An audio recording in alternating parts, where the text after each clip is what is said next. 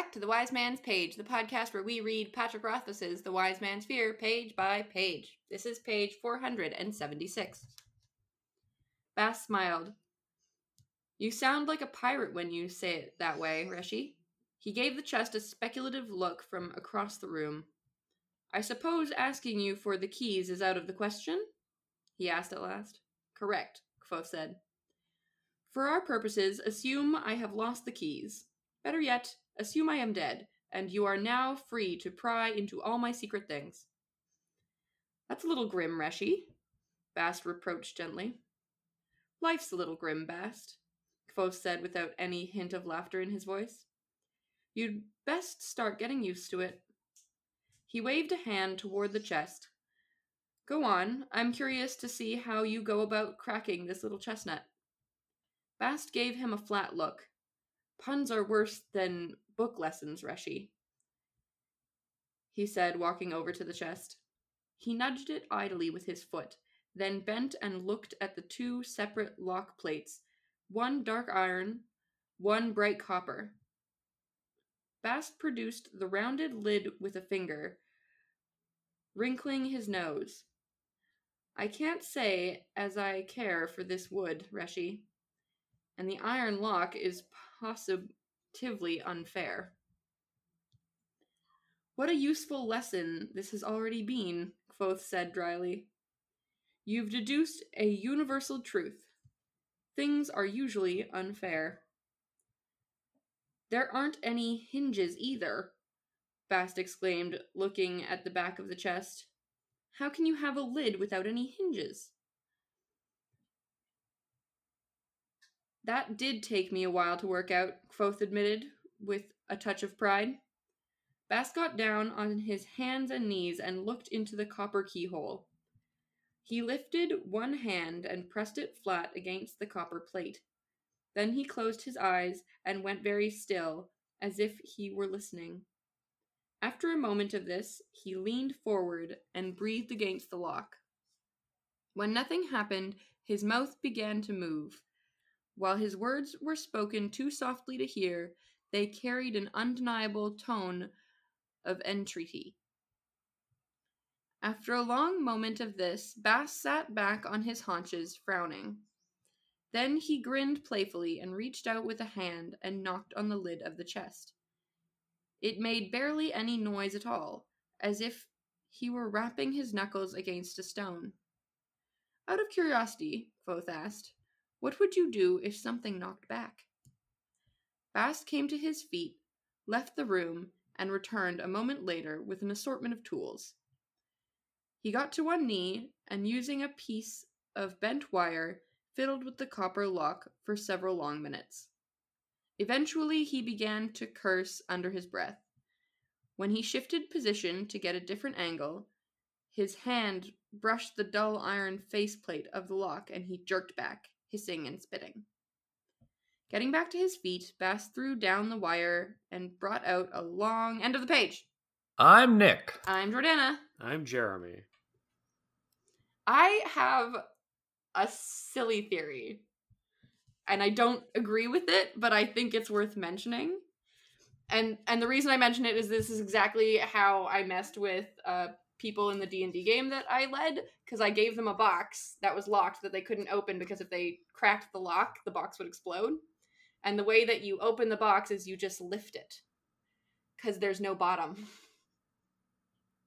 Like what if this ah, is just ah, like the box is really complicated and it has no hinges because it doesn't need a hinge, but it's cuz you can just lift it up. Like the whole box is that it doesn't have a bottom on the bottom. It's just a lid. I think it would be fitting if it actually has a very simple solution, but something about it, you know, forces you to not consider it. But I, I can't imagine what that might be. I can. But first of all, I must say, Jordana, your theory is great, but on the next page, we find out that the box is incredibly heavy. It weighs like 400 pounds. Well, bye. And also, Kvothe himself fails to open it later in the book. Which is interesting because he made it right? Like that's the that's what we are given to understand, which is I think new information to us that he made the box. He didn't find it. Yes. Um, I also think it is rich with import that he says to Bast, How would you go about opening it? Uh, assume I lost the keys, which suggests to me there are no keys. And then he says, Assume I am dead, which maybe suggests that, you know, he plans to be dead. What I'm sort of getting at here is that I wonder if he intends for the box to be opened after he is gone. If he does want Bast to open it and he's starting to kind of train him into thinking about it. And or what if he has for whatever reason lost the information on how to open this box? What if somebody made him forget? And he's trying to get he's already tried to open it and failed. He like can't figure out how to do it. And he's like, I wonder if Bast could do it. Maybe Bast would have an idea that I won't. And he tries to get back he's actually hoping that Bast can get it done. What I'm wondering is, what if he knows perfectly well what is required to open it, but he has lost the ability to do so? What if it requires music to open it or something like that? Like, what if there's something that he has removed from himself, so he's like no longer able to do it, and that's what the solution is? That would make sense, especially if it's a box that he only ever intended for himself to be able to open, right? He would obviously make the lock something that only he could do. Yeah, I mean, the sense I get is that it was never intended to be open. I sort of think that this is the new lackless box that Kvothe has whatever whatever was contained inside the lackless box, which Kvothe did figure out how to open. He has resealed it in here and made it even safer somehow. See, to me, thematically, the opening of the box, and I mean, I will grant up front that this may be what Rothfuss is feinting towards, and he's going to pull the rug out from under us. But like thematically, what this box represents to me is like Kvothe's heroic identity. So what it would make sense to me is in here is like his his power and like whether that is literally like his 10 rings and his cloak of no particular color and his like his sword and all all his cool stuff or if it's a more metaphysical you know represent like his groove if it's his mojo uh you know that's what i think is ultimately in the box.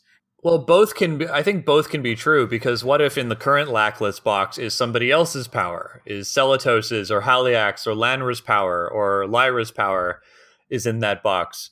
And by opening it he causes some you know calamity. And the only way to solve the calamity is to strip himself is to do the same ritual to himself that was done to to haliax and then put it in the box. You know, what if the world needs a Haliax or something like that, or what if the world needs a Chandr? The world needs Chandrian, and so by destroying the Chandrian, Kvothe has done something to the world, so he has to become a Chandrian in order to save it.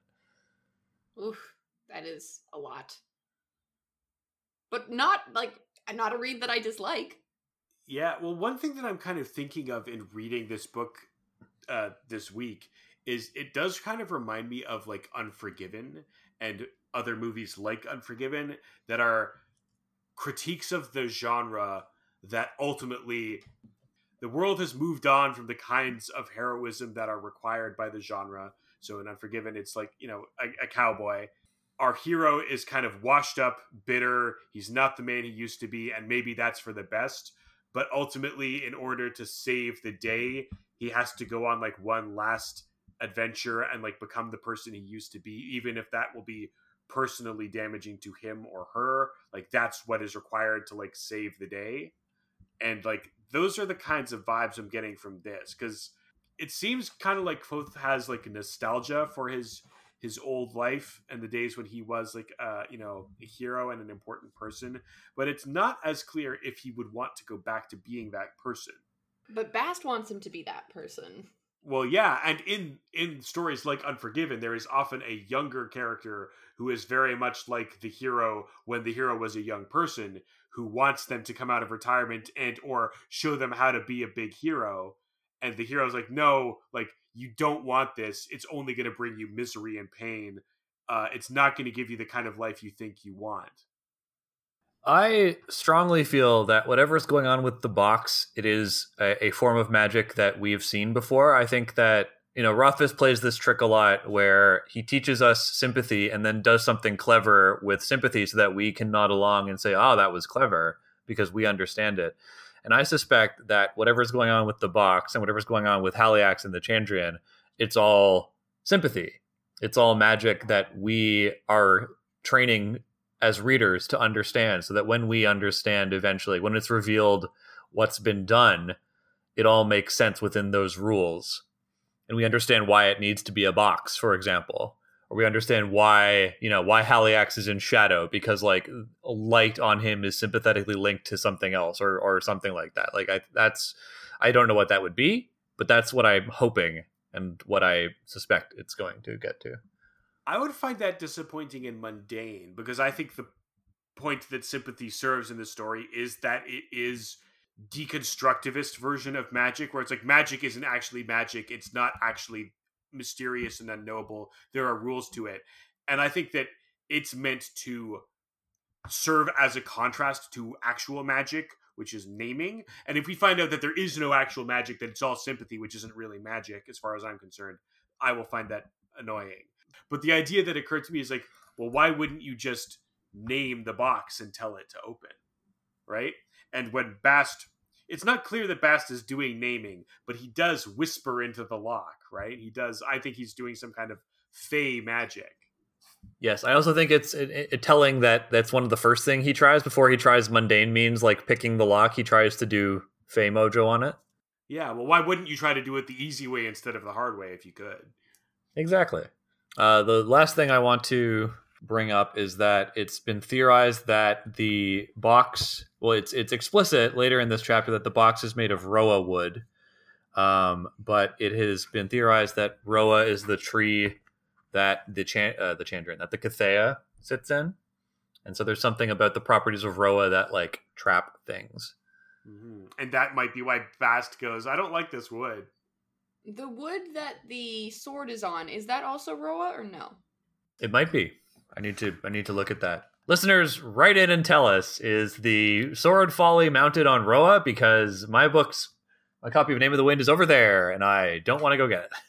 I did an art of folly and the wood is a very dark color, but it's not black.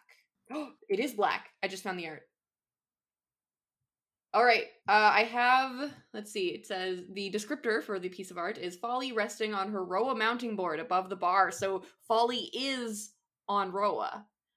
So if the chest is Roa and Folly is on Roa, there's a connection there that we can't ignore. Yes. Um, looking at the Kingkiller Chronicle wiki, it seems that uh, while not explicitly Roa, the mounting board's wood seems to be made of Roa. It seems to be the same color and and uh, smell. So I think we can reasonably believe that it is in fact mounted on Roa wood. Exciting! It's all coming together. Another pin in the evidence dungeon wall. All right. Well, uh, is there anything else on this page that we want to add to our our Pepe I'm, Silvia I'm board? No. Well then, uh, listeners, you can pin us to your Pepe Silvia board on tomorrow's page. Uh, the Wait.